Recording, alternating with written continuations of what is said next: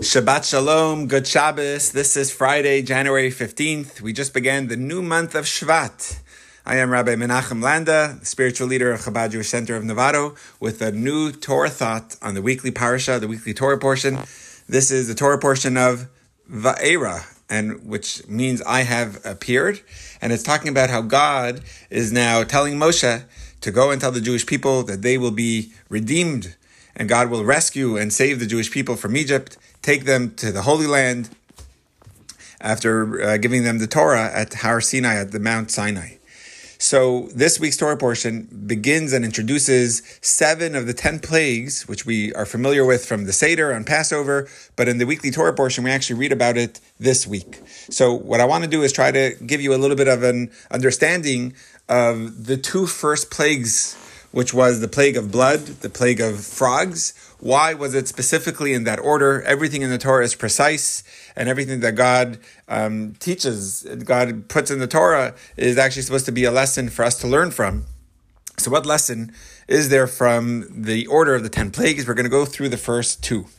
So, here it goes. We know that the Jewish people, when they were enslaved in Egypt, the slavery seemed the norm. It seemed impossible for the Jews to ever be broken out of the enslavement, broken out of their shackles, broken out of the the deep and bitter in slavery that they were in. So it was so severe that even Moshe struggled to understand how could it be part of God's plan that the Jewish people will ever be able to leave.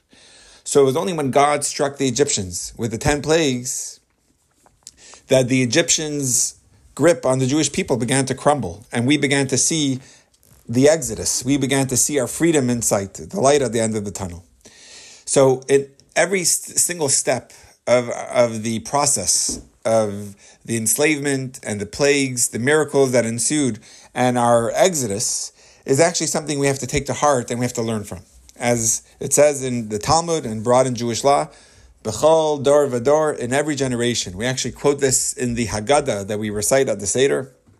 Every day, we must regard oneself as though he or she themselves have come out of Egypt on that very day. So the Torah, every one of us have to look at Egypt not just as something that was in the past, but as something very personal. And the exodus of Egypt as something happening to us. In Hebrew, the word Egypt mean, is Mitzrayim.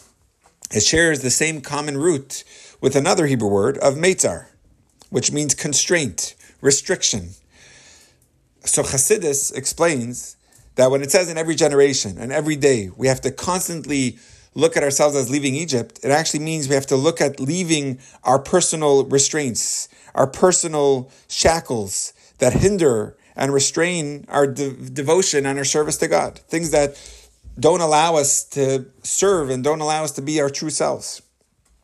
So, in this context, the 10 plagues represent 10 steps.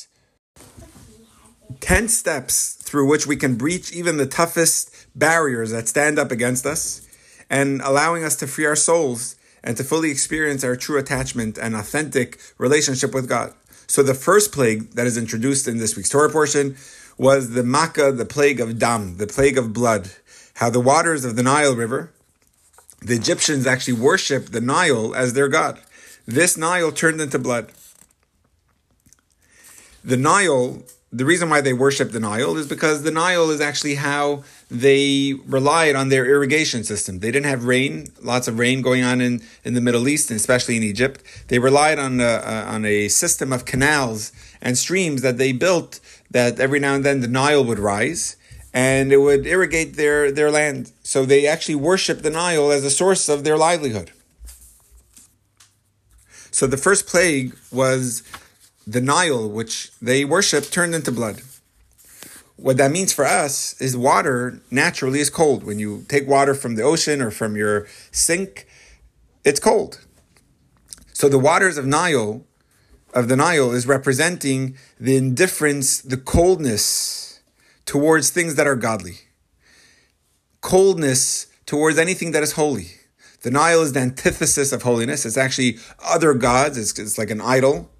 And coldness is showing that when you're worshiping other gods, your, your relationship to the real God is, is more cold and apathetic. This attitude of coolness is actually the root of all spiritual ailments. For it's impossible for a person to remain unexcited about holiness and that which challenges holiness. So when you have an excitement to things that are challenging holiness, your relationship to holiness is going to be more cold.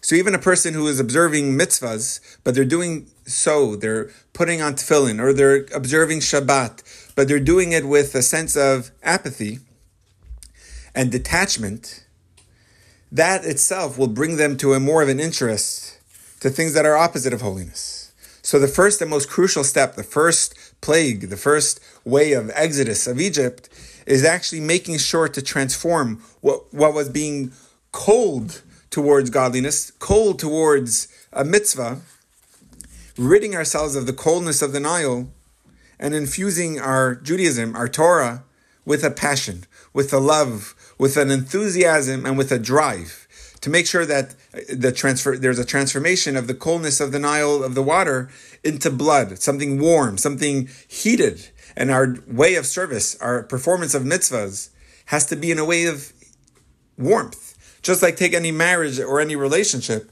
we all know that a, ma- a relationship that is cold is bound to fail. You have to infuse that relationship with heat, with passion, with warmth. Even if, God forbid, they are arguing with each other, the spouses are arguing, but as long as there's a passion there, they could channel it, they could they could communicate it, and they could repair their relationship. But if there's apathy and a fear, a, a, a, a feeling of I don't care anymore, that's actually much more dangerous. So it has to be a transformation from the coldness needs to be substituted with a blood, something warm.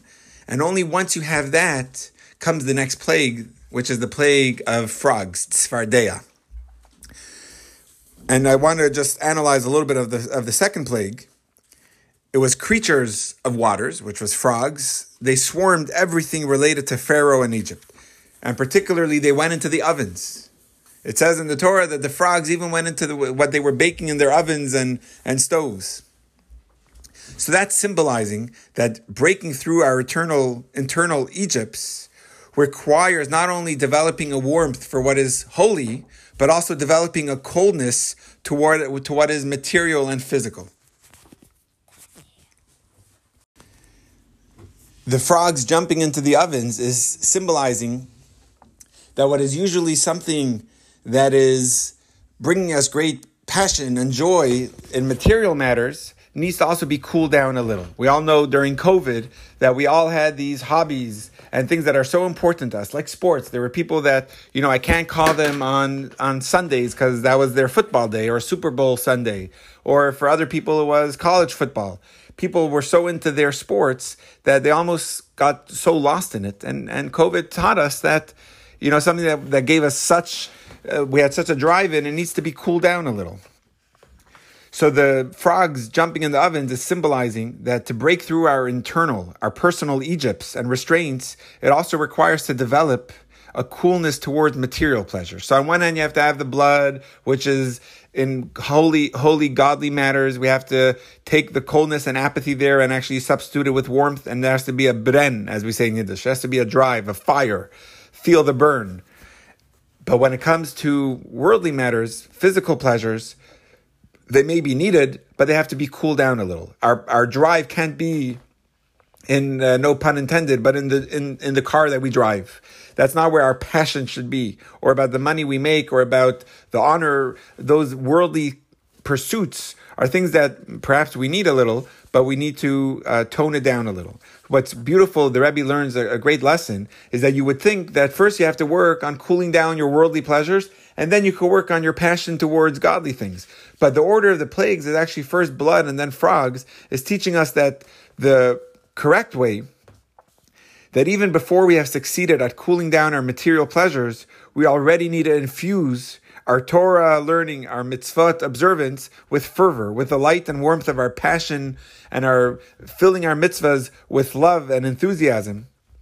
And that will help in dispelling and removing and eliminating any dark and undesirable passions that remain. So first we have to work on getting and developing a, a love for and passion for Torah. If a person says, you know what, I'm not ready for it yet, first I have to cool down my material pursuits you'll see it'll be much harder. The trick over here is first work on infusing your life with Torah. Get a passion in it. Make that your your go-to. Make that something part of your day and develop a feeling toward it. And then you'll see it'll actually be easier to cool down the pursuits of worldly matters and not to have such a passion in those. So first blood and then the second plague of frog, to leave our personal internal Egypts, we have to work on developing a love, a joy, a passion in the mitzvahs we do. And then slowly it'll also break through on and cool down the material pursuits that we feel are so crucial and we realize need to be cooled down a little. So Shabbat Shalom is something great to work on this week and uh, let's do it together. Let me know what you think.